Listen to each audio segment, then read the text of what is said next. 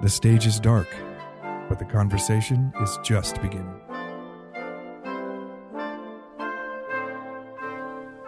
Welcome to the Utah Symphony's Ghostlight podcast, a behind the curtain look into the world of classical music and the artists that make it. My name is Jeff Counts. I'm your host, and I'm joined today by Maestro Thierry Fischer, music director of the Utah Symphony. Welcome, Maestro Fischer. Hello, nice to be with you. You're on Skype with us from Geneva. Thank you for making the time. It's great to hear your voice. We're going to talk today about season planning. This is the great alchemy of the symphony business, and it's a very complex process. Tell us, how far out do you begin planning your programs for a symphony season? I basically think about programming non-stop. So it's it's very very long process, and it's difficult to say that I have to start on that date to finish on that date. Usually, we start to put the season in place two years before it starts, and then hoping to be ready the summer before the season actually starts. Right. Like now, August 16 we're ready for the season 17 18 and what's left for next season is only a few contractual things with artists or, or traveling but the season is absolutely ready. And i'm already thinking about 18 19 and we will start working on 18 19 in september. So, is it safe to say that you have several seasons spinning in your head at any one time? absolutely Are there some other factors that inform your decisions about repertoire and guests artists? What goes into making these decisions? It's a conjunction of facts. Of course, when I arrived at the Utah Symphony, I saw the programs before I was there, and I noticed there was a lot of variety in the in the programming, and I loved it. So I thought it would be very good to keep uh, all this and add a few new ideas. When you have a new music director, of course, there are some uh, new ideas coming up. So the way I am thinking, apart from excellence, as you mentioned in your questions, is that our programming is a motivation basically for for three or four entities for the marketing department to be able to sell the season Mm-hmm. for the orchestra to be able to be motivated and to be looking forward to play all these pieces, for the audience to be motivated to buy tickets to come to as many concerts as possible, and also for the board because they have somehow to fund it in the end. But of course, we cannot please everybody. This is absolutely impossible, as we know. Of course. But I am also looking for repertoire which can develop the confidence of the orchestra Mhm. and the cohesion of, of the ensemble as well, with strong focus on specific repertoire. And that's how the idea of doing cycles came to my mind. I do want to talk to you about cycles, but I have another question because you mentioned all these different constituencies the staff, the orchestra, the audience, the board, all of these people that care so much about what you plan. I'm sure you get a lot of feedback along the way during the process. Are there are there people that you trust to give you the best advice during the process or are you really trying to make these decisions all by yourself? I do believe, I strongly believe that all the advices are the best. People who are giving me advices have strong ideas when they talk about it, you know, when they, they express their thoughts and they tell me, you know, we should have more of this, less of that. And I take all the advices extremely seriously. We also uh, have started very recently some musicians, you know, to give us a list of uh, pieces they want to play or even artists they want to have. That's very interesting. Of course, in the end, I take the final decisions. But what do I do with these advices? Honestly, on top of taking them seriously, I write them down. I have, you know, programming is a non-stop state of mind, as I told you at the beginning. I have a little book where I write all the ideas, either I'm tra- when I'm traveling or reading a book or alone, you know, at home or listening to somebody telling me something. I, I write everything down and I read a lot this book I have with me when I take notes all this is just pushing me to develop concepts, to have more clarity on the vision, and especially to have consistency. What we program is having actually only one big idea in the back of all the decisions, which is continue the growth and find the repertoire which is needed for the orchestra to continue to grow and with giving a lot of satisfactions to all the constituencies uh, I mentioned at the beginning. So a lot of voices, but one one decision maker. Very important. Um, you mentioned symphony cycles before, and you seem you seem drawn to that as a programming concept.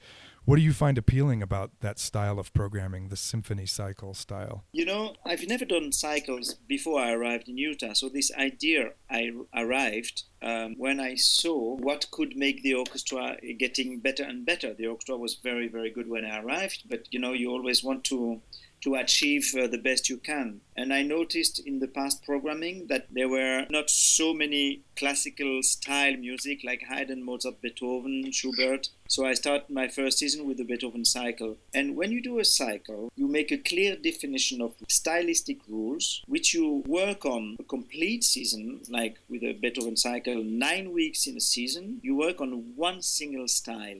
And then the clearer you get as a collective for an orchestra about the rules you have to respect, then the freer you get as well as an ensemble because you cannot be free because you decide to be free and giving the sense of improvisation. You can be free artistically only if the entire ensemble is going in the same direction. And that's where freedom starts in an expressive approach.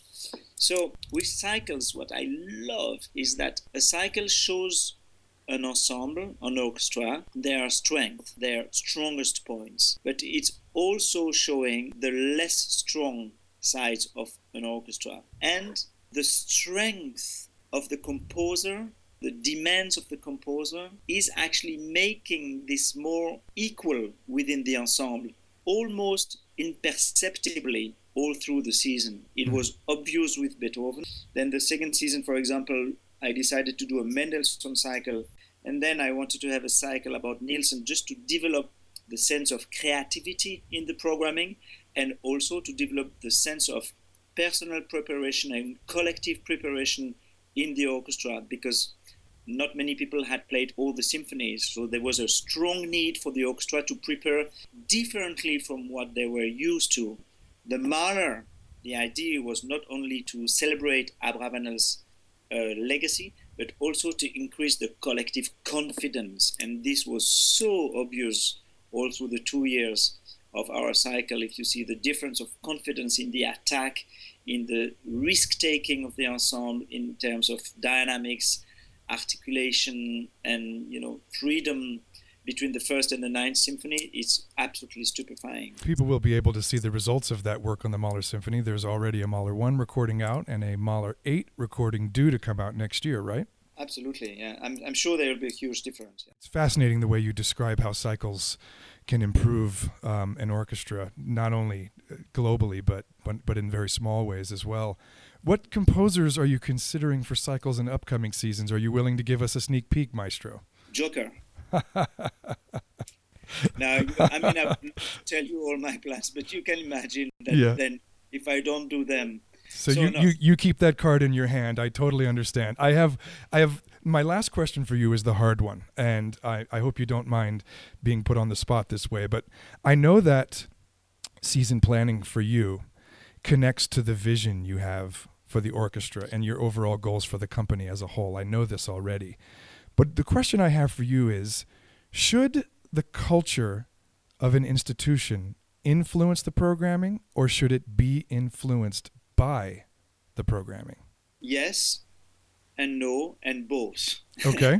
programming is, is like cooking, for example. There is no recipe. I mean, there, there, there is a recipe, what, but what creates magic is when you don't respect the recipe and you just add this little vegetable or spice, and then actually it's a miracle. Mm. So with programming, it's the same.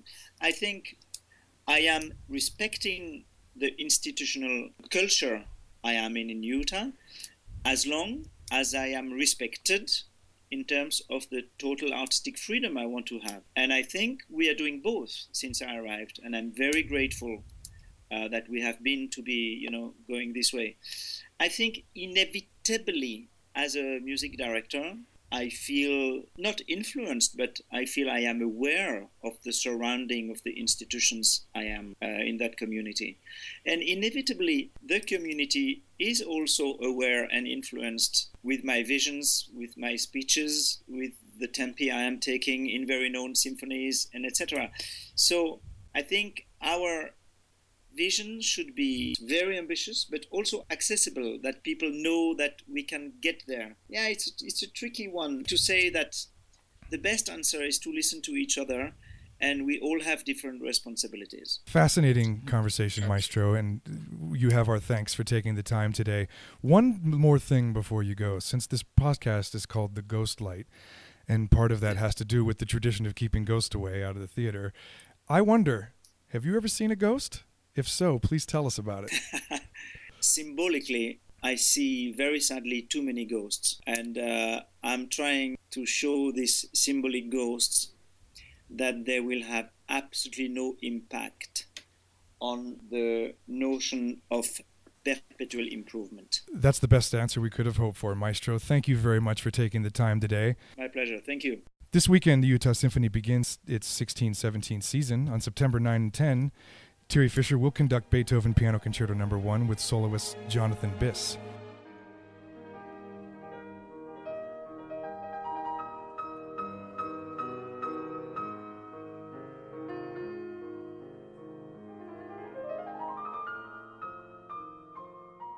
Tchaikovsky's Symphony No. 5 is also on the program. The following Tuesday, we'll have our season opening gala with Beethoven's Symphony No. 5, and Marianne Huntsman will perform Rachmaninoff's Second Piano Concerto.